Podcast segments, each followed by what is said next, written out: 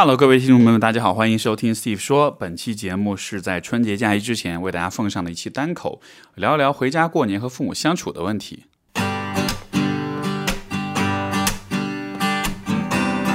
欢迎收听 Steve 说，和我一起拓展意识边界。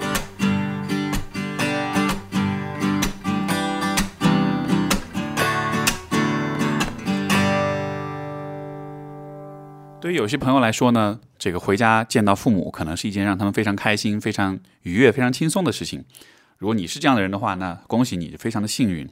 对于另外的一些朋友来说，其实回家过年，啊，多少是会让人感到紧张，甚至是不安的。因为根据以往的经验，你可能大概率会和父母之间产生一些矛盾冲突，啊，或者说跟家里的其他的长辈亲戚们有类似的问题。那么回家过年就成了一件让人非常有心理负担的事情，而且。一个更让人觉得挫败的事情是，比如说你已经在外面上学或者上班了，已经离开父母一段时间，你会发现，当你自己一个人在外面的时候，不管是跟同事啊、跟长辈、呃呃、跟这个呃呃你的上司或者是你的朋友们相处的时候，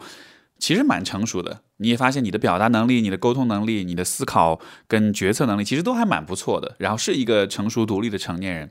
但是每当你回了家之后，你会发现，好像自己的状态又又回去了。又变回到了那个像是小孩子小时候的状态。那么对于有些人来说，这可能意味着他会变得脾气很暴躁；对有些人来说，可能是会变得很沉默寡言、很唯唯诺诺、很取悦；对于另外一些人人来说，可能是会发现自己脑子变慢了，没有办法思考，在面对父母的时候，感觉自己是糊里糊涂的。因为这样一种状态的倒退，就会导致在有一些问题上，本来你是有你自己的想法跟打算，本来你是可以去，嗯，正常状态下可以去说服别人的，但是就就是自己可能就没有发挥好，那么就只能用。你比较熟悉的那种以前小时候和父母发生冲突的那种模式来处理，这样的结果当然就是一次一次的春节回家总是带着挫败感回来。明明我已经成熟，明明我已经成长了，但为什么回去还是搞不定父母，搞不定家里面的很多事情？这其实会让人觉得特别挫败，没有信心。那么时间久了的话，你就会觉得每一次回家过年其实都是一件挺有负担的事情。所以这期节目其实就想为有类似这样情况的朋友们提供一些去理解这个情况的一些视角。以及我提出一些建议，你可以怎样去做，才能够更好的把握这样一些情况，以及更好的去维护、去支撑你自己。所有的这些分享，一方面是来自心理咨询当中的专业理解和临床上的一些经验，另一方面呢，也是我自己在和我的父母相处的过程中总结出来的一些方法。那么，首先呢，我想先说，不要因为这样的一种倒退。或者反复的这种倒退而感到特别的挫败，特别的不开心，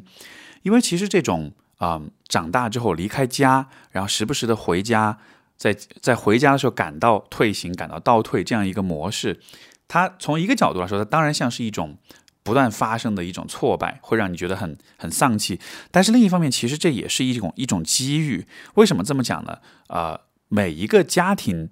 它其实都有一个生命周期。就是说，随着时间的推移，这个家庭关系会从一开始是双方两个夫妻两人，到有了孩子，到孩子从小到大长大，到后来孩子长大之后成年，然后进入包括有了自己的家庭。就是你看到，在这个时间维度上来说，一个家庭关系它其实是有一个生长周期的。在这个生长周期当中，呃，年幼的子女长大成人，离开家，并且变成一个独立的成年人，这个阶段其实是需要发生一个。父母和孩子关系的一种转变的这个转变，其实，在非常非常多的家庭里面都是没有完成，或者说没有有意识的去啊直面。大家通过商讨，通过有意识的尝试、跟选择、跟努力去。完成这样一个过程，所以造成了一个结果，就是在非常多的家庭里面，其实这个关系依然是一个大人对孩子的关系。这地方我们用一个理论模型来描述这样一种情况啊。之前我们的节目里也讲过，就是沟通分析理论，它里面有一个 PAC 模型啊。PAC 模型描述的就是两个人在相处的时候自我状态的啊区别。那么 P 就是 parent 是父母，A 是成年人 adult，然后 C 是 child 是儿童。比如说在夫妻双方相处的时候，我们上次的节目讲过哈，就是两口子相处的时候，其实就是会有不同的关系模式。有的时候是 P 对 C 的关系，就是一方是比较父母、比较权威的那个父母的感觉，另一方是比较孩子、是比较听话、比较依赖的。有的时候是 A 对 A 的关系，就是两个人都是成年人，那我们就很理性、很实事求是的去讨论协商。也有的时候可能是 C 对 C 的关系，就是两个人两小无猜的，我们都是像小朋友一样一起开心的玩耍，对吧？那在夫妻关系里面。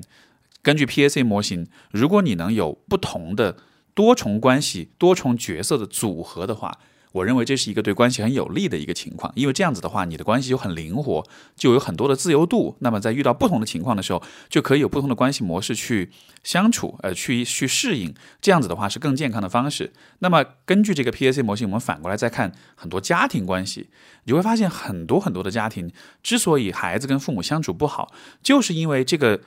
关系模式太缺少灵活度，一直就是一个非常固执的 P 对 C 的这样一个关系，而且在 P 对 C 的关系里，它还又有一个呃细分，就是 P 其实也有两种 P，就是有两种 parent，一种是比较支持、比较包容、比较滋养孩子的，另一种是比较权威、比较控制的啊这样一种父母，所以这种。比较控制性的父母就是 controlling parent，就是 CP 哈，所以有有这样一个角色。而 C 这一边就是儿童这边，他也也有两种类型的嗯儿童自我状态，一种状态是叫做 free child，就是自由儿童，就是。当有一个非常支持、非常开明、非常包容的父母的时候，这个孩子也会变得非常自由自在，他也会很有创造性、很天真烂漫，然后也能够非常自由的做自己、表达自己。这是 F C，就是 Free Child 是比较好的状态。另外一种就是 Adapted Child，就是 A C。这个 A C 的状态是什么呢？就是所谓的乖孩子，特别听话，特别顺从，然后随时都要观看看着这个父母的眼色呃脸色来行事。所以说你会发现在很多这种很僵化、关系不好的家庭里，往往都是有一个 CP 加一个 AC 的组合，就是一个非常控制型的父母和一个非常适应性的儿童。这样的一个关系其实就会非常的压抑，父母非常的权威，有很多的这种话语权，而孩子可能是唯唯诺诺，非常的听话，但其实心里面又会非常的不开心。所以就是说，在一个家庭关系里，如果始终都是一个 P 对 C，一个 CP 对 AC 的这样一个状态的话，这个关系就是僵化，就是就是非常固化的。而作为子女，当你成年以后，当你自己独立的出去生活、工作了以后，你其实是有那种需要，就是要变成一个成年人，然后也希望你的家人用对待成年人的方式来对待你。所以说，当你回家，当你的父母还依然用 P 的那个模式，就是父母的那个角色来对待你，而且尤其是控制型的父母的角色对待你的时候，你就会感到非常非常的不舒服。所以，一个最经典的例子其实就是催婚。为什么大家回？这个春节回家特别特别反感家里人逼催婚逼婚，包括结了婚的要逼着你生孩子，这个反感，它不完全只是因为这个婚恋或者是养育孩子这件事情本身，而是因为在这个问题上，这明明对于子女来说，我是希望以一个成年人的身份啊角色去看待，去和你讨论这些事情，但是父母却要用一个非常控制型的一个父母的角色来对待你，对吧？那结果就是对于孩子来说。我要去谈恋爱，我是以一个成年人的角色去谈恋爱，因为谈恋爱本身就是一件成年人的事情，对吧？这对我来说明明是一个成年人的事情，但是为什么对于父母来说，他会站在一个父母的那个很很控制型父母的角度，居高临下的去要求你，就好像是小时候你挑食不吃饭，父母一定要强迫你吃青菜一样，这样的情况之下就会产生一种角色上的不匹配。父母那边依然是 P 的那个角色，但是你这边期望父母的是 A 的那个角色，那么结果就是这个关系会有很多的矛盾冲突，也会很难沟通，因为就好像大家都不在一个频道上，大家的出发点都是完全不一样样的。其实这个当中的最根本的一个问题，就是还是我们如果用 PAC 模型来解释的话，就是在家庭关系里，成年子女的这个和父母的关系里面，除了 P 对 C 这一层以外，其实应该拓展出来 A 对 A 的这一层关系。但是想想看。这层关系的拓展其实是蛮蛮难的，蛮挑战的，对吧？因为你从小到大都是以 P C 关系来和你的父母相处，这个时候要拓展出成年人对成年人的关系的话，对于孩子来说，它其实是意味着需要在一定程度上放弃一些作为 C 作为孩子的那种依赖、那种安全感。因为大家可能都有这个这样的一种感觉哈，你回家之后，虽然你倒退，虽然你退行，哎，但是回家爸妈会给你做饭，会照顾你起居，其实蛮舒服，其实蛮开心的，对吧？所以说，在一定程度上的这个 P 对 C 的关系，它也有它的好处。而如果你要嗯，更多的和父母是用成年对成年的方式相处的话，就意味着你需要稍微放弃一点这种好处、这种福利。而反过来，其实对父母来说呢，也是有一些挑战的。因为如果父母要从 P 转换成 A 的话，也就意味着他们其实需要放弃一些权利，放弃一些话语权，包括放弃一些那种被需要的感觉。因为在 P 这个角色上，其实父母是很有。成就感很有这种价值感的，因为孩子依赖自己，那么被这种被依赖、被需要的角色，就是一个有价值的角色。这对于那种啊自尊水平相对比较低或者安全感相对比较低的父母来说，是一个尤其挑战的事情。因为现在我相当于是要你放下那个很被需要的角色，变成一个相对没有那么的被需要的角色。很多的父母其实不乐意这么做。所以结果就是，明明这个孩子可能已经二十六七、二十七八，甚甚至三十多岁了，但是父母还是很希望用，就是爸妈对小孩子那种角色来跟你相处。那这样的结果可能就是，每一次春节回家，跟他们试图讨论一些成年人生活里面的一些问题，或者有一些协作、有些商讨、有些沟通，然后呢？最后，这个对话就会变成依然是那个 P 对 C 的那个模式，然后孩子就会感觉很不舒服，然后这个时候可能就会爆发一些冲突、一些矛盾，或者干脆咱们就不沟通了。啊，最后的结果当然就是这个春节过得很不开心。那么，所以基于这样的一个理论的一种理解，我们就能看见，你想要让未来春节回家过得开心一些，或者说让你跟父母的关系整体有一种发展、有一种进化，那么你就需要在。这个 P 对 C 的关系基础之上，发展出一层 A 对 A 的关系，所以这个就涉及到一个去重新塑造、重新发展你跟父母关系这样的一个问题。所以在这样一个基础之上，我才会觉得这种春节回去一趟又离家的这样一个呃相处的模式，它其实是一个很独特的机会。因为如果你跟父母一直住在一块儿，你们一直长期的相处的话，那么有可能你就没有那样一个物理上的和心理上的距离去拉开一定的视角去审视这个关系，你也没有足够的空间去建立起自己作为一个成年人的独立思考跟判断的能力。也是因为这个原因，我非常鼓励，就是如果一直跟父母住一块儿。哪怕你就还是在同一个城市去在上学或者工作，你都还是尽可能应该搬出去住。包括成年以后，如果你开始工作的话，也尽可能是有自己的居住空间。如果实在离不开的话，必须不得不跟父母住一块儿，你也至少应该确保你在家里面是可以有自己的隐私的空间的，是可以锁门的。这个之前我写过一篇文章哈，就是问大家你们在这个家里面父母允不允许你们锁门？后来发现好多家庭里面。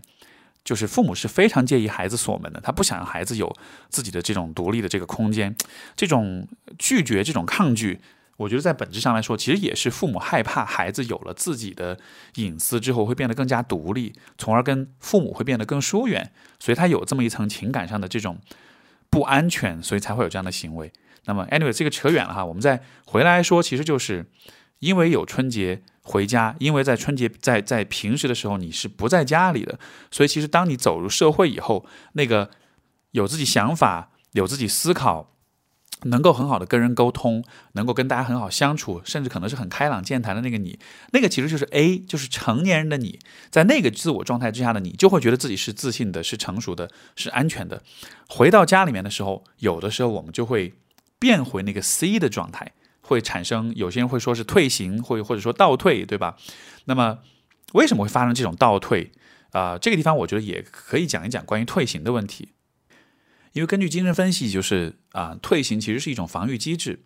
简单来说，就是当人处在压力、焦虑或者是其他一些比较糟糕的情绪之下的时候，会通过行为上的这种幼稚化。来获得关注、获得支持、获得帮助，从而呢增加自己的安全感。所以它其实是一种自我安抚的一种方式。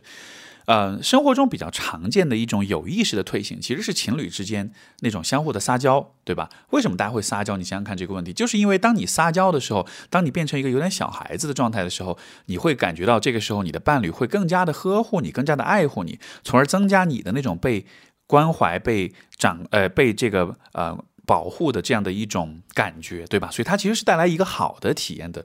但是在有些情况之下，这种退行也可能是一种无意识的退行，它可能是一种呃非适应性的，就是不那么健康的退行。我举个例子，比如说我自己就有呃很多年都有这样一个体验，因为大家知道平时你听我节目或者你在线下跟我互动，包括生活中如果我的朋友认识我，都知道感觉我是一个挺健谈、挺开朗的，然后这个呃挺爱表达的这么一个人。但是我在很多年的时间里，我每年春节回家的时候，我都会变得特别沉默寡言，都不爱说话，尤其是比如家里饭桌上，然后。大家一帮人特别热烈的时候，这个时候我反而会拉这个脸，甚至有的时候可能就是会有点这种冷暴力的感觉，就故意不说话，然后脾气很臭。为什么会发生这样的情况？其实就是在这个状态之下，我发生了退行，我的自我功能丧失了。因为退行之后的一个嗯打引号好处，就是你的自我功能丧失会导致你会没有办法识别一些不不开心、不愉快的感受。所以我回家之后之所以会变得沉默寡言，就是因为在这种状态之下。我其实会，我的脑子会变得很混沌，我的整个思维会变得很慢，我的感知力也会下降。但是呢，这样子我就可以不用去直面那些回家之后在这个家庭氛围里面所体会到的一些我很不喜欢、很不舒服的一些情绪了。所以这就是退行。包括有些人是回家之后会有一个现象，会变得很嗜睡，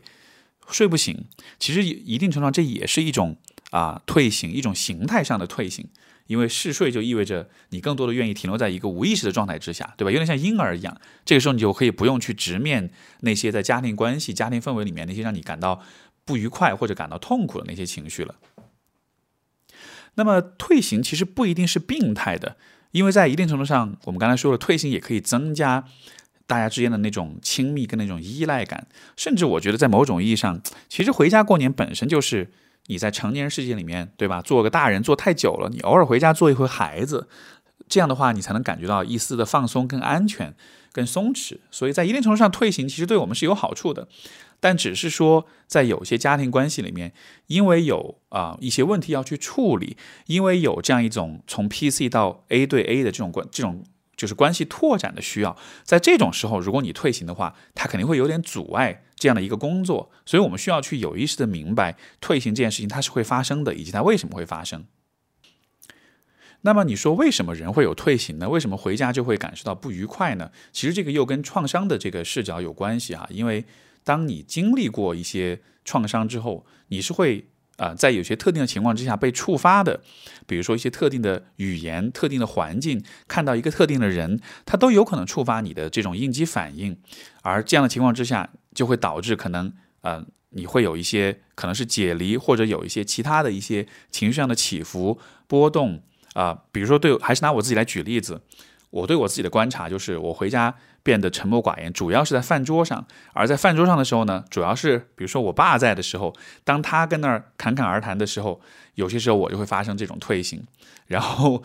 呃，如果比如他不在，如果是其他人在的话，那我可能就不会发生那个退行。你这样一分析，你就会意识到，其实是因为某一些具体的情境会有一些触发你的点，而这些点也会造成你的情绪波动。接下来呢，为了避免情绪波动，为了减轻减轻这个痛苦，然后就会产生退行，然后你就会进入到一个有点糊里糊涂、有点模糊的状态里面。那么这是我的反应，可能对于另外一些人来说，可能就是他。脾气会变得特别差，会非常的冲动，呃，甚至会非常的任性。包括对于另外一些人，可能就是，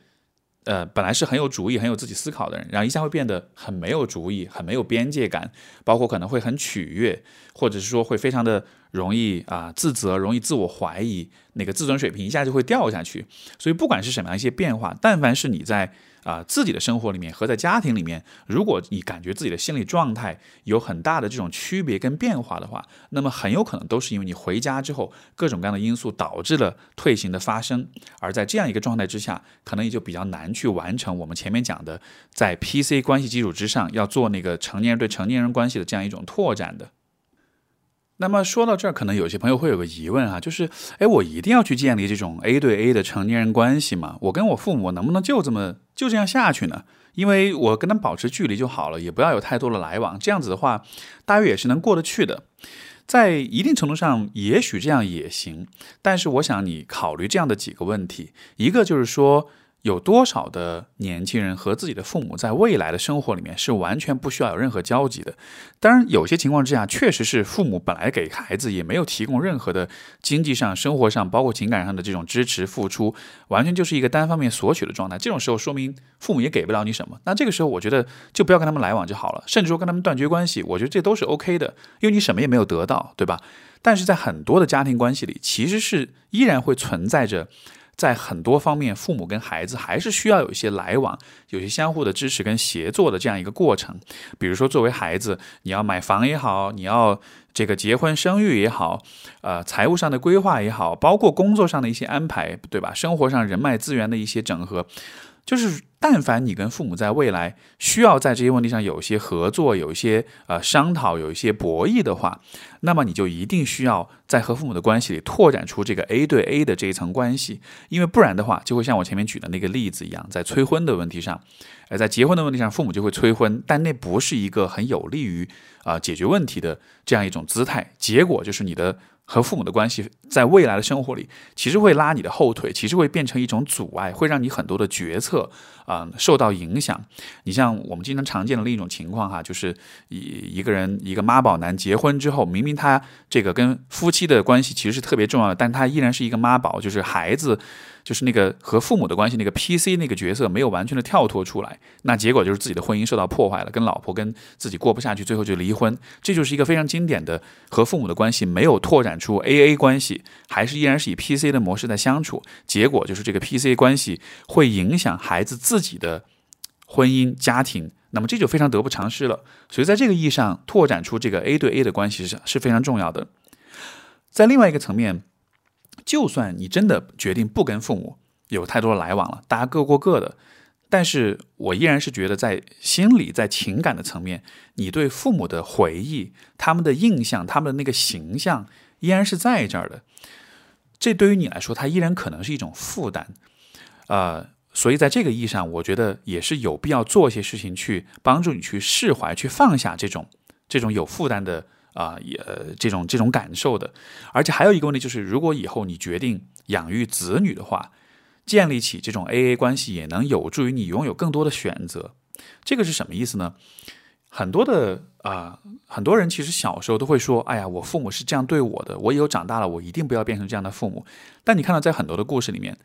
这个长大之后他就变成了自己最讨厌的那个样子，对吧？为什么会发生这样的情况呢？这个其实也不是必然。而恰恰是因为，如果你和父母的关系一直只有 P 对 C 这样一种模式的话，你对于亲子关系就只有这样一种想象。而当你和你的孩子在相处的时候，你的想象就会限制你跟你自己孩子那个互动的方式，你就没有办法更多的是以一个成年人对成年的方式去对他们，你就唯一能做的就是调转一下角色，你变成 P，你的孩子变成 C，所以结果就是你依然是停留在了这样一种跟父母重蹈覆辙的关系里，而。真正的好的科学的养育，其实就是在一开始，大人跟孩子就是 P 对 C 和 A 对 A 两重关系并行存在的，这样的关系才是健康的，才是有利于孩子发展的。所以说，你今天在拓展跟自己父母的 A 对 A 的关系，一定程度上也是在未来你在帮助你的孩子去。给予他一个机会，给予他一个选择，去拥有一个既有 PC 也有 AA 关系的这样一个亲子关系，所以这也是一种，你也可以理解为是一种对未来的 孩子的一种提前的付出跟努力。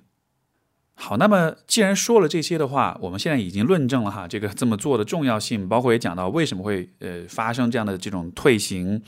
那么接下来要怎么做呢？呃，干货时间啊，我们就来讲一讲有哪些事情你是可以来做。啊，首先第一点，当然就是我们刚才说到关于退行的问题，说到这种创伤的这种触发的问题，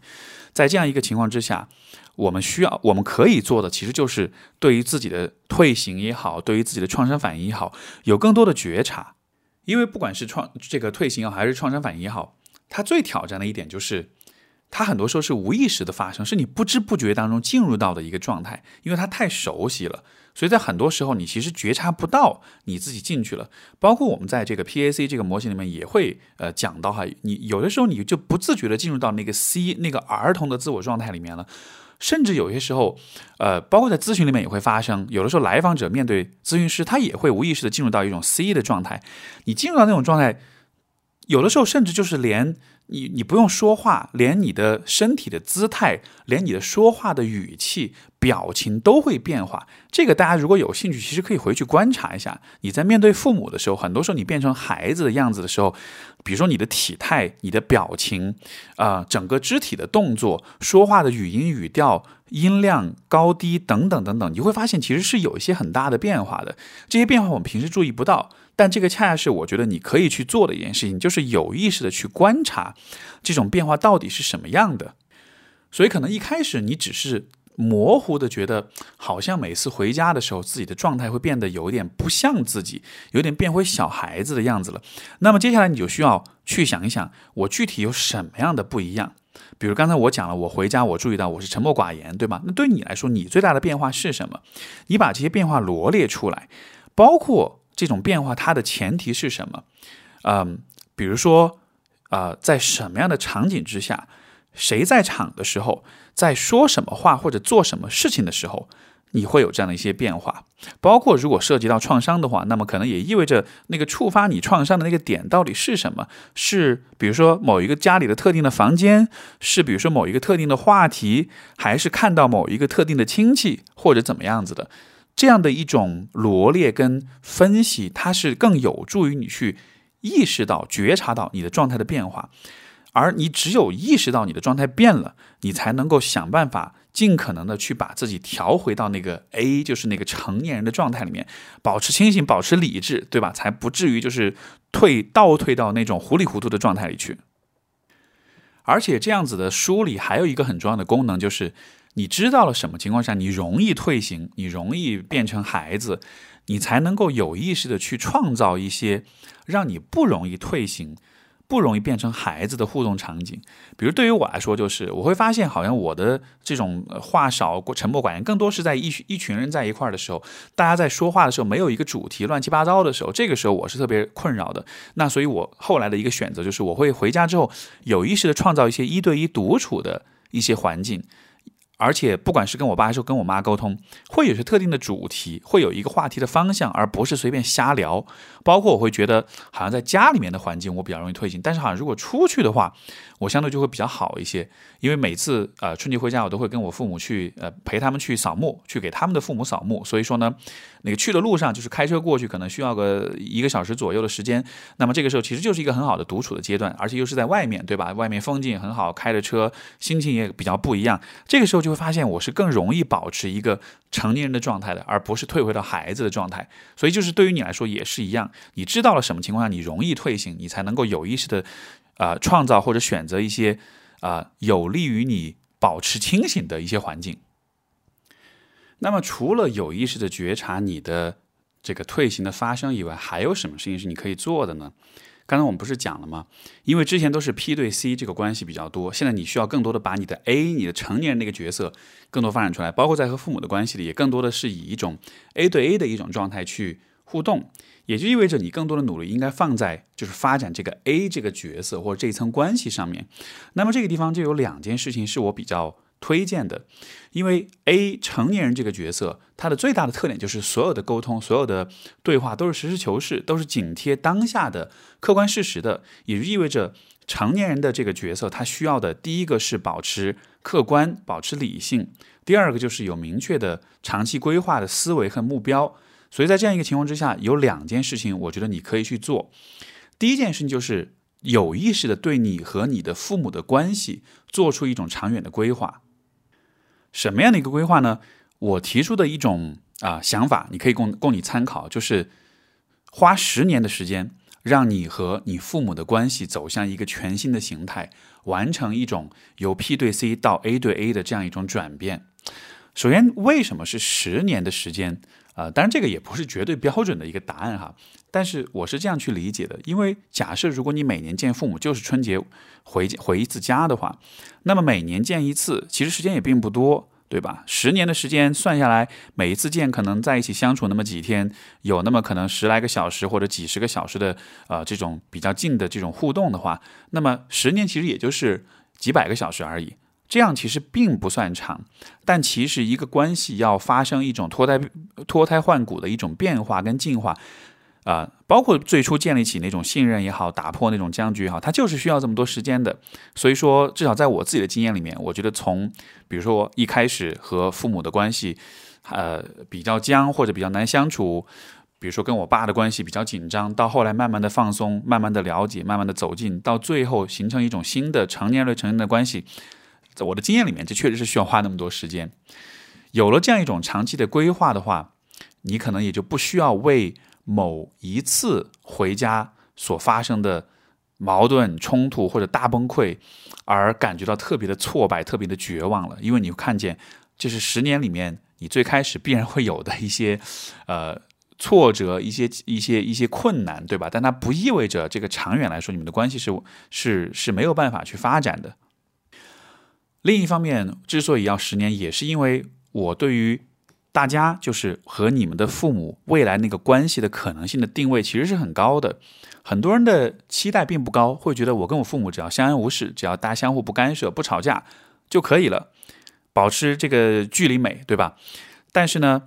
在我的理解当中，我认为所有呃不是所有吧，大部分的家庭只要没有太糟糕、太严重的障碍或者是问题的话。大部分的家庭，成年子女跟父母之间是完全有可能建立起一种边界清晰、相互尊重、相互信任、友善协商这样一种呃良好的、健康的关系的。这个听上去好像有点难，但是问题就是，如果给你十年时间去发展的话，其实你是有充足的、充足的时间让关系一点一点的生长的。因为这个里面其实也涉及到一个有关成长的问题，就是如果父母在这个。对孩子的关系里，如果是偏执的、是控制的、是强势的，啊，或者说是有一些问题的，呃，其实我也但可以说，如果是这样的父母，他本身也是不够成熟的。所以说，一个关系要往前进化，要变成成年人与成年的关系，在很多情况之下，不光是你要变得更成年人，也是你在帮助你的父母变得更成年人，对吧？很多时候我们会觉得，哎，我们这个哼哧哼哧的努力，我们自己变得很理性、很讲、很明事理，但很多时候你会发现。哎，父母是那个不讲道理的那一方，因为不要不要看他们有占着父母这个头衔哈，有些时候其实他们自己反而是不成熟的，所以这所以这个过程需要那么长时间，也是一个你在生长、你在发展，他们也在成熟的过程，所以确实也需要这么多的时间。你像我自己对啊，我跟我父母的这个关系，我当初也是带着这么一种意识，因为最开始呢，我是呃十年发展是我我是给我自己十年的时间。去优化我自己的人格，做了这样一种长期规划，我看到了这种这种制定长远目标的这种好处之后，因为它会给我更多的耐心，它会让我更加的不容易被一两次的挫折给打败。所以后来我在面对父母的时候，其实也是类似的一个过程。可能一开始的几年发生一些事情，有一些争吵跟冲突之后，会很挫败。但是回头又会觉得说，哎，没有关系啊，我有整整十年的时间，对吧？我还有十次春节要回去看他们。那么每一次我只要比上一次做出多一点点的进步，做得更好一点点，我就是我就是赢家了，我就我就胜利了。所以这样的一种长期规划，它带来最大的好处就是，它能让你心态上面比较。放得开一些，比较放得下一些，你不会纠结于一两次的这种挫折。因为其实今天，也就是以前经常有朋友就就跟我讲，哎呀，今年带着满满的信心回去，做了很多思考跟准备，要回去好好跟父母谈一谈，要改变他们的什么什么这样的。然后回去一谈之后，发现这个对话进行不像他们预期的那样子，对吧？反而是朝了一个完全不同的方向，然后可能大崩溃、大争吵，然后爆哭，然后心情特别特别糟糕，然后回来之后觉得啊，完蛋了，这个事儿永远不可能完成了。会发生这样情况，就还是在于说。你你是太希望很多长久积累的事情在一下子很短的时间之内去改变，但是我们都知道冰冻三尺非一日之寒，所以呃越是涉及到这种有关人的改变的问题，其实就是越是要有耐心的。所以这个十年的这个时间范围，它也是给自己耐心，也是给你的父母耐心，也是给你们的关系一些耐心。所以有这样一种时间上的一种概念规划，我觉得对于嗯相对来说比较。理性比较平和的看待父母关系、家庭关系是很有帮助的。另外有一件啊事情你可以去做的是什么呢？就是我想让你啊回家之后花一些时间去了解你的父母。呃，这个了解的目的倒不是说是啊我知道我理解他们是怎么回事儿，我就原谅他们了。呃，并没有这样一层意思。我所说的了解，真的就是单纯的了解。一个你可以参考的一个心态是什么呢？想象。比如说，你的父母现在他们需要有人为他们写一本他们的人生的自传，你就是那个自传的作者。作为这样一个作者的话，你其实就是需要去调研关于你父母他们人生的所有的一切情况，对吧？比如说他们的他们的童年是什么样的，他们的父母是怎么对待他们的，他们的受教育经历，他们的事业发展的过程，他们以前的情感经历，他们的婚姻又是怎么样呃走到一起，怎么样走到今天的，包括当下的生活里他们的一些压力啊、困扰啊，呃，对自己的这种自我评价呀、自我认知呀，包括他们心里面有什么样的恐惧，有什么样的不安。有什么样的骄傲，又有什么样的遗憾？所有这些事情，你作为一个自传作者，你其实都是需要去了解的。当你以这样的心态去看待你的父母的时候，第一个好处就是你可以保持一个成年人的状态，因为现在你是要去，一定程度上你要你你是来干活的，对吧？你是来收集情报、收集信息的，因为你要给他们写一部自传，所以这个这个时候。你会相对来说不那么容易退行，不那么容易进入到 C 的那个状态。这种目标的明确，这种视角的确定，是呃这种定位是有利于你保持 A，保持成年人状态的。这个是一个很重要的点。第二个点就是，很多人面对自己的父母觉得很固执，不知道怎么去跟他们沟通，不知道怎么改变他们。但是在我的咨询经验当中会发现，很多人之所以这样，是因为他们其实压根也不了解他们的父母。因为很多人对父母的了解是基于他作为我的父亲和母亲这个角色的时候对他们的了解，但是在这个角色之外，他们的人生的其他的维度，你其实是并不知道的。甚至很多人连自己父母的婚姻故事都不太了解，就是父母是怎么相识相恋，怎么走到一块儿的，包括在你出生之前，包括你在很年幼的时候，他们的婚姻关系是什么样的都不知道。更不用说他们其他的生命的维度，他们的父母呀，他们小时候的成长经历啊，包括他们自己的一些呃一些想法。比如说，有很多家庭里面，这个孩子跟父亲相处不好，然后你就会觉得，那你了解你父亲吗？我当我这样去问的时候，他们就发现，他们其实并不了解父亲，甚至说他们都觉得，比如说你的父亲当下他有什么困惑，他有什么困扰，他有什么不安全跟焦虑吗？他们也说不上来，因为他们会觉得，哎，我父亲他是一个很强势的男人，他平时也不跟我们说他的心里话。所以感觉他应该没有这样的一些困扰吧，但实际上显然是有的，对吧？所以这个地方涉及到一个问题，就是你不知道怎么去跟你的父母相处，包括我们说的那什么一点，你不知道怎么去拿捏你的父母，对吧？找不到思路，很多时候真的就是因为你不了解他们，所以去做一个自传作者，去发掘他们的经历，去了解他们的故事，从战略上来说，也是一种你去获取情报的过程。很多时候，我跟来访者去一起工作的时候，去就是就原生家庭问题进行工作的时候，一开始我都会问他们很多关于父母的问题，然后他们会告诉我啊不知道，然后就是很多事情不了解，然后自己也觉得很意外。完了之后，我就会给他们一些时间，布置一些任务，去调研，跟你爸聊，跟你妈聊，跟你的爷爷奶奶、外公外婆聊，包括跟其他的了解你父母的亲戚去聊，做一个三百六十度的环评，然后全方位的了解。然后你会发现很有趣的一个现象，就是。当他越了解他的父母的这些背景故事之后，很多时候很多的思路、很多的方法、很多的这个要怎么做的这个答案，自然而然就会呈现出来。其实这个问题在所有的关系的相处里面都是一样的。对于一个你不熟悉、不了解的人，你就是不知道怎么样去和他相处。你只有了解了他这个人，你才能理解他的。动机、他的性情、他的行为模式、他的决策过程，从而你才能知道你可以做哪些事情来很好的去拿捏对方，或者说去和对方进行博弈、进行协作。所以在这个意义上来说，我觉得如果现在你想要去做一些怎么说呢，相对来说立竿见影的一些事情的话，呃，按照那些其他的什么话术上的那种。去沟通，去说服你的父母，相对来说，那些那些话术，就是你听了，你觉得好像很很厉害，你真的去用，你会发现其实其实是不管用的，因为你还是处在一个不了解父母的状态之下。而在我的经验当中，最有帮助的事情，其实就是这一件。那其实我发现这样一个呃方法，也是一定程度上是一种偶然哈，因为我自己作为咨询师，呃，有一个习惯就是去听别人的故事，然后我跟来访者工作的过程中，也会发现，很多时候一开始来访者呈现的问题，你不知道要怎么办，但其实你只要有耐心，慢慢听他的故事，你听得多了，慢慢慢慢你就会知道要怎么去帮他，或者他可以做些什么，所以其实是完全同样的一个逻辑应用在了自己的父母身上。我在最开始对家庭关系一筹莫展的时候，我也会采取同样的策略。就是像咨询师访谈来访者那样，或者像我前面说的，作为一个自传作者的那种视角，就是以一个很客观的、很好奇的心态去听他们的故事，去问他们很多问题，让他们把他们的整个人生当中的各种维度、各种经历全部都跟你讲出来。然后当这样做了之后，你就会发现，第一就是当你对很多问题有了一个完整的、全貌性的一种理解之后，其实你自己的情绪反应也会变得更平和一些。就我们跟父母相处，有的时候情绪反应很大，其实恰恰也是因为你对父母的了解是非常窄的，你只是站在 C 的角度看见了 P 的那个角色，你没有站在一个 A 的角度，把你的父母当做是一个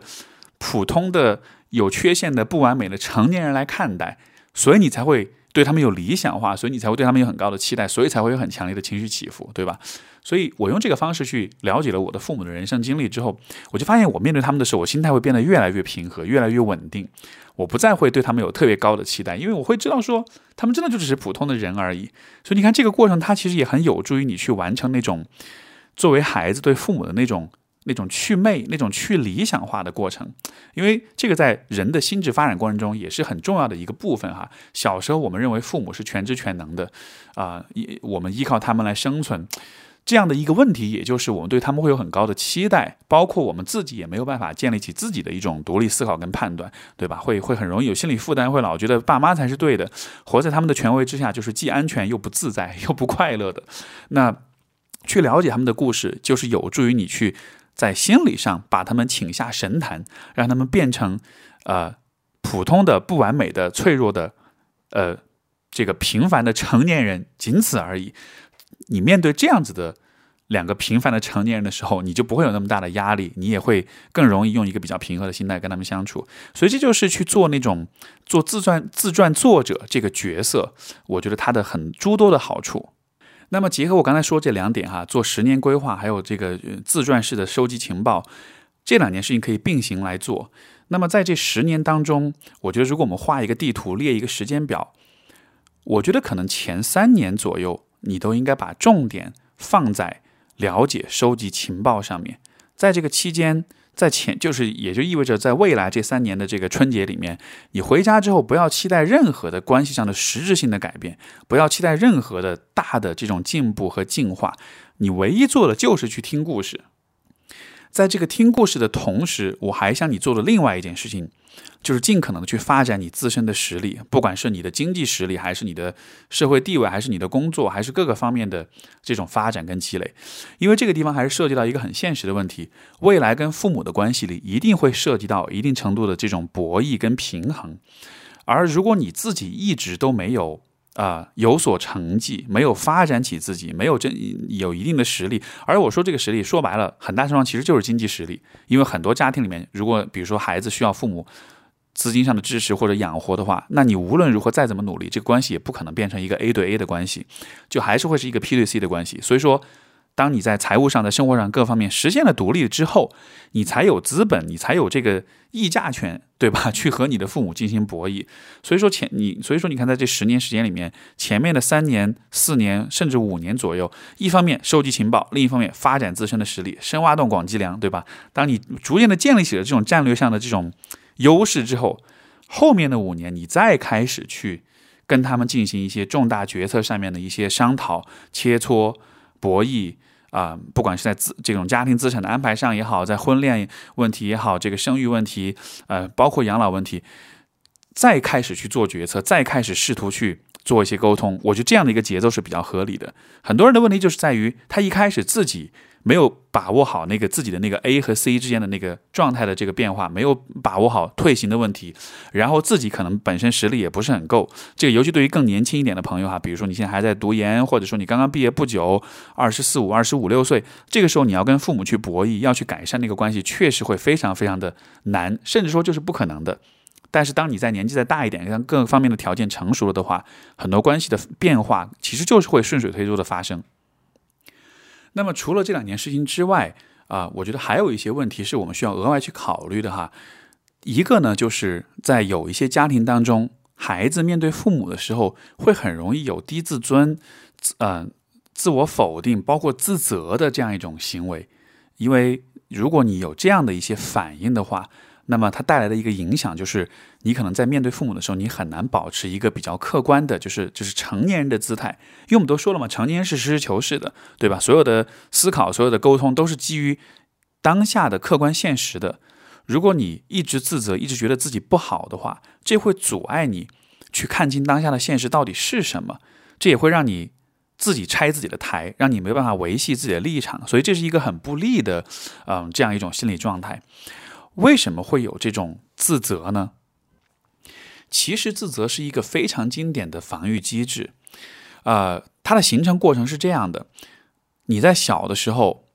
你的父母做了一些让你不舒服或者伤害你的事情，然后你会因此恨你的父母，但是因为你天生是忠于你的父母的，包括我们前面讲了，你对你的父母有理想化，你认为他们是那个唯一能保障你生存的人，所以带着这种理想化，你就会告诉自己，我不可以有这样的想法，我不可以恨我的父母。在这样一个情况之下，你其实是为了，就是你你通过自责，你其实可以用自责来惩罚你自己，从而减轻那种内疚。就是我恨我的父母啊，我不可以有这样的想法，我怎么可以这样想呢？那我就惩罚我自己，我就骂我自己，我就攻击我自己。这样子的话，我就不那么内疚。我之前恨我的父母了。就这个其实是很多的呃家庭关系里面，孩子对自己有那种全面的一刀切的自责跟自我攻击，其实就是这样一个形成过程。所以你这样来理解，你就会看见，其实这种自责它的产生非常的怎么说呢？自然，甚至说在一定程度上是不可避免的，因为我们在小的时候就是会对父母有理想化。理想化的另一面就是我们会背上很重的道德负担，我们不允许自己去攻击、去否定自己的父母。当然，这个在传统文化里面确实哈，这个大环境也是很强调孝道，很强调孝顺，对吧？我们可以不不能说父母的这种不好，应该涌泉相报这样子的。所以道德上我们背负很多的负担之后，其实就会没有办法处理自己的愤怒、自己的攻击性、自己的不满、受伤和。啊，面对父母的时候那种道德负担，在这样一个情况之下，自我攻击其实就是一种减轻内疚的一种啊一种方式。那么，怎么去化解这样的一种自责？你就会知道说，这个地方如果只是啊给自己心灵暗示，告诉自己说我很好，我很成熟，我很怎么样，它不一定就有用了。因为我们不在家的时候，我们自己在自己的生活里面，作为一个成年的时候。你你自己有多好，你自己也清楚，对吧？但是问题就是，一旦你回到父母身边，你在面对他们的时候，当你感受到来自他们的又一次的伤害的时候，那个时候你才会开始自责。所以这个其实是，所以这种自责它不是一个关于自我认知的心理一种一种现象，它更多的是一种关系层面一种互动的结果。那么怎么去破解这样的一个情况？其实就是你需要学会在心里面去攻击你的父母。这个听上去有点惊悚啊！怎么可以教唆大家做这种不道德的事情？我这地方说的不是要在现实当中去攻击他们，而是你在心理上，你要给予自己一些心理空间，去表达对他们的愤怒、对他们的不满、对他们的攻击性，在身在心里面去骂他们。甚至你如果愿意的话，你可以想象和他们断绝关系，让他们在这个孤独中老死，对吧？去他的孝道吧，就是。你可以有这些想象，因为说白了，想一想也不花钱，也没有任何人知道，你自己偷偷的这样去想就可以了。但是当你这样去想的时候，实际上我显然不是要你真的要计划这么去做哈。实际上这么想的目的是在道德上给自己松绑，赋予自己的攻击性一些表达的空间。恭敬这个东西，它背后是什么？它的背后其实是你自己。作为一个人，你的立场、你的需要，当我们自己的需要不被看见的时候，我们作为人就会有一个自然反应，就是会有恭敬，就是会有愤怒的情绪。所以这个情绪它根本的目的是你希望自己被考虑、被看见。如果你一直不允许你的攻击性释放出来、表达出来，甚至你都体会不到你自己的攻击性的话，结果就是在一段关系里面，你会一直都没有办法去要求别人来看见你自己。因为经常有些家庭里面哈，我们听一些来访去讲那种很会 PUA 他们的父母，都会都会有一个类似的话术，就是就是你不能只考虑你自己啊，你也考虑考虑别人呀，对吧？你要考虑考虑我们，你看看你想想别人也也有他们的不容易。当你这样一说的时候，诶，他一下就会被那个逻辑就带进去了，然后就想，是哈，我是应该考虑别人，我是不是太自私了？我是不是不应该这样只考虑自己？然后一下子自己的立场就没了，边界就会被拆掉，一下就会变得很听话。但这里面的 bug 就是在于，如果你是一个能够释放攻击性的人，你听到这样的表达之后，你立马就会有一个反应，诶，我考虑别人，那谁来考虑我呢？你们要求我考虑别人的时候，你们有没有也确保别人是关注到我的需要的呢？对吧？但你如果没有攻击性的话，你就很容易落到这样一个逻辑圈套里面。结果就是你会不知不觉的、莫名其妙的经历很多的忽视，经历很多的不公平。所以你看，在这个意义上，其实能够在和父母关系里去释放出这种攻击性，去打破那种道德上、传统观念上的那种那种束缚，还是蛮有必要的。那么，自己至少在心里面偷偷的给自己允许去体会到这种攻击性，从而你就不再需要感到内疚，不再需要感到痛苦，从而也就不再需要用自责跟自我攻击去。啊，缓解这种内疚，所以这个是我觉得，也许就是说，如果你在父跟父母关系容易有这种自责内疚的话，这是一个解题思路可以参考。然后，对于另外有些朋友来说，如果我们前面讲到的。不管是这十年规划还是自传的方式啊，去了解父母。如果你觉得这些方式还是不足以让你从回家之后那种退行、那种儿童状态、那种闷闷不乐的情绪里面去拔出来的话，这个地方我还有一个额外的方法，你可以去尝试。这个方法其实也是受人生整合 （lifespan integration） 这个治疗流派的一个一个启发。呃，因为在这个治疗当中，在这个 lifespan 的治疗当中呢，我们会做的一个事情就是帮助来访者去回顾他从小到大的各种成长经历。然后你，啊，你看着所有这些事情，你回忆到所有这些事件的时候，你就会告诉你的大脑，你其实长大了，你其实是从原来小时候的那个状态里面走出来了。所以同样的道理，当你回家之后一直沉浸在那种闷闷不乐或者不开心的情绪里面的时候，其实也是因为，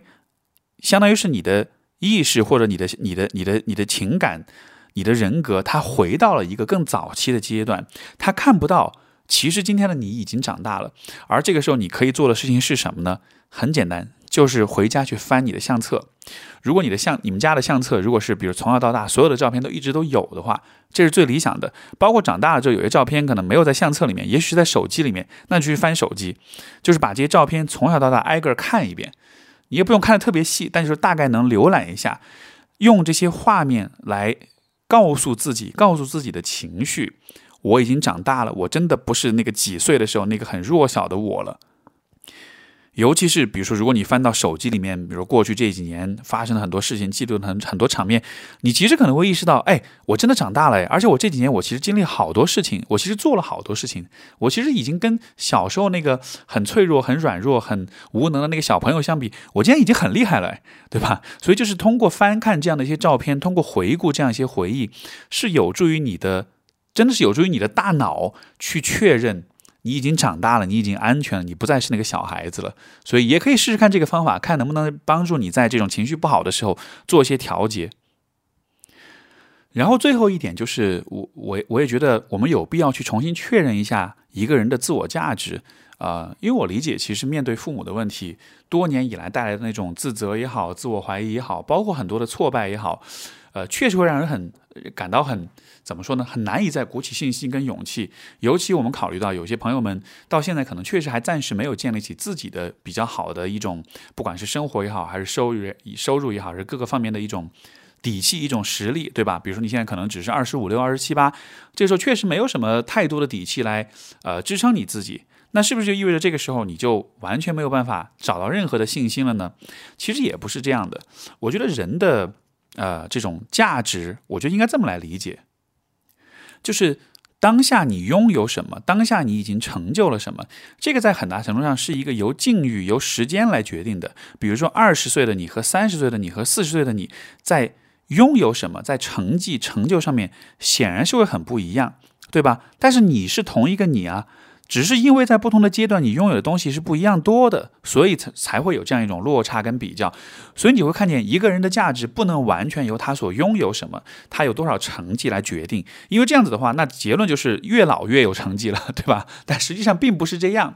所以我觉得一个人的价值在一方面来说跟你当下的成就有关，但另一方面也是在于，就是你作为一个人。你天生所具有的生理跟心理上的学习机制、适应机制、成长机制，这些东西本身就是非常非常有价值的。这个我打个比方，有点像是什么呢？呃，如果我们把 AI，我们把人比看作是一个 AI，虽然这个 AI 的设计本来是按照人的大脑来来来来设计的哈，但是我们把人比作是 AI 的话，现在你就是一个 AI。你现在已经有了硬件，已经配好了，那个服务器已经在那儿，那里面的算法已经编写好了。只是呢，当你在比较年轻的时候，就相当于是你还没有输入足够多的数据，因为大家知道 AI 的这个模型在这个在训练的初期是需要喂大量的数据的，然后慢慢的它才可以开始去形成一些比较智能的、比较好的呃这样一些输出。所以现在无非你就是还没有喂那个数据而已，但是你机制已经架在那儿了，它所以说你能说它没有价值的吗？当然不会有价值啊。虽然说未来你输入的数据更多，你实现的东西更多，你的价值确实会比现在更大一些，但是当下你也是，你并不是一文不值的，你是有价值的，对吧？而这样去理解自己，你就会看见。你想要自己有多有价值，其实就完全取决于你接下来你怎么对待你自己。你你是否保持学习跟成长？你是否不断的吸收数据？如果你一直这么做，你就会越来越有价值。所以你看，这样的话，我们就能把对自己的自我价值和你对待自己的方式挂钩，而不是和当下你是谁来挂钩。而且说实话，当下你也并不是一纸空白。其实你已经学习了很多，对吧？我们每个人经历过了童年，经历过了成长，经历过了整个教育体制，走入到社会，变成一个成年人。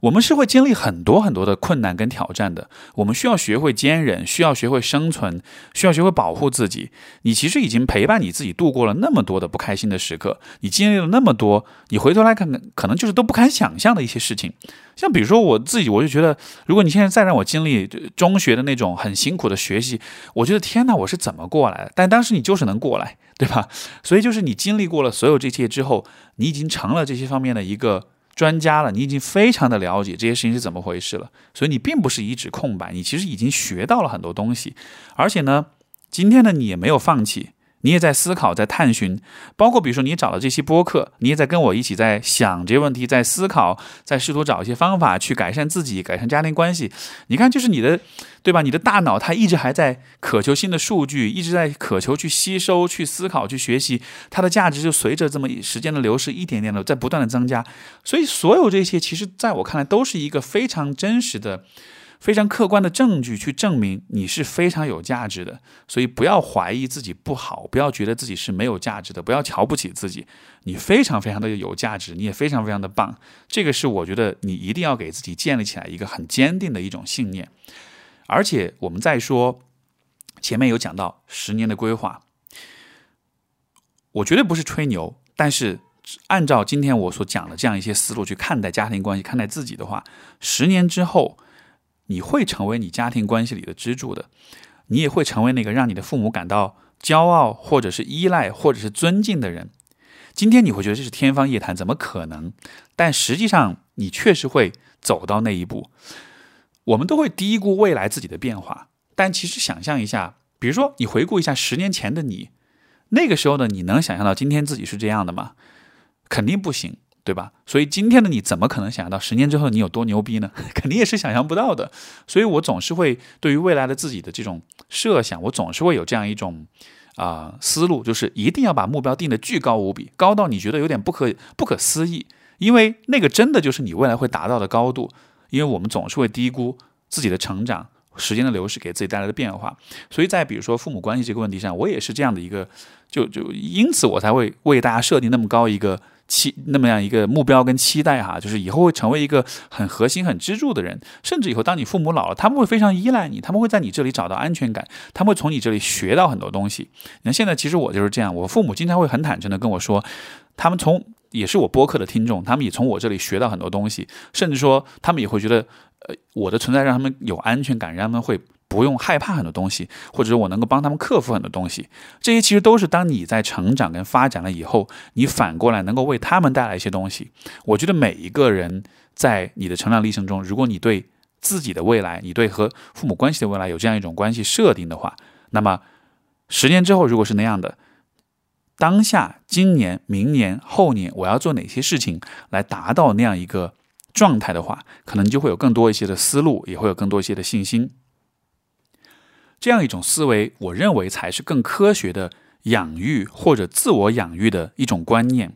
因为其实很多的这种，不管是很控制、很强势、很急躁、很没有耐心的父母，其实他们之所以是这样，也都是因为他们自己的人格发展没有随着养育孩子的过程而随着一起去成熟。所以那些很着急的、很催你的父母，其实他们也很幼稚，对吧？因为只有小孩子才不懂得延迟满足，只有小孩子才希望世界能够是总是发生一些奇迹般的改变。他们看不见，其实人的发展跟成长需要时间、需要耐心、需要持续的滋养、跟信任、跟支持、跟爱。这样的话，人的才能产生一些真的很深刻的改变跟变化。如所以，如果你的父母不懂这些的话，我希望今天我的分享能够让你自己懂这些，你也能对自己以这样一种态度去对待你自己。而我觉得人的价值恰恰就是来自于在这种持续的、长久的耐心陪伴、支持之下，人就会成长。而这个成长本身就是一个人价值实现的最大的一种过程。所以说，当你接受，当你接纳这种信念以后，其实，在这个程度上，在这个维度上，你已经比你的父母更成熟了，你已经更了解了怎么样去帮助一个人发展，怎么样帮助一段关系发展。我也希望呢，你能对你自己抱有十足的信心跟希望，不论现在的你在经历着什么样的不开心、什么样的痛苦、什么样的挑战跟困难，我都愿意打赌，以后你一定会是那个最终胜出的那一方。啊，拳击有十二轮比赛。今天就是你的第一轮，这一年就是你的第一轮。未来的十年或者未来的十二年，我也想你能够每一轮比赛下来都能有所进步、有所发展，然后也愿你能够享受这个历程、享受这个舞台。其实它是一个呃，以我自己的经历来说，非常有意思的一段人生旅程。呃，虽然现在我还没有养育孩子哈。但是在和我的父母的这种共同发展跟进化当中，某种程度上，我也体会到了那种去养育一个人、去扶持、支持、陪伴一个人的那种成长那种历程。所以，它真的是一个非常有助于你去积累更多的智慧，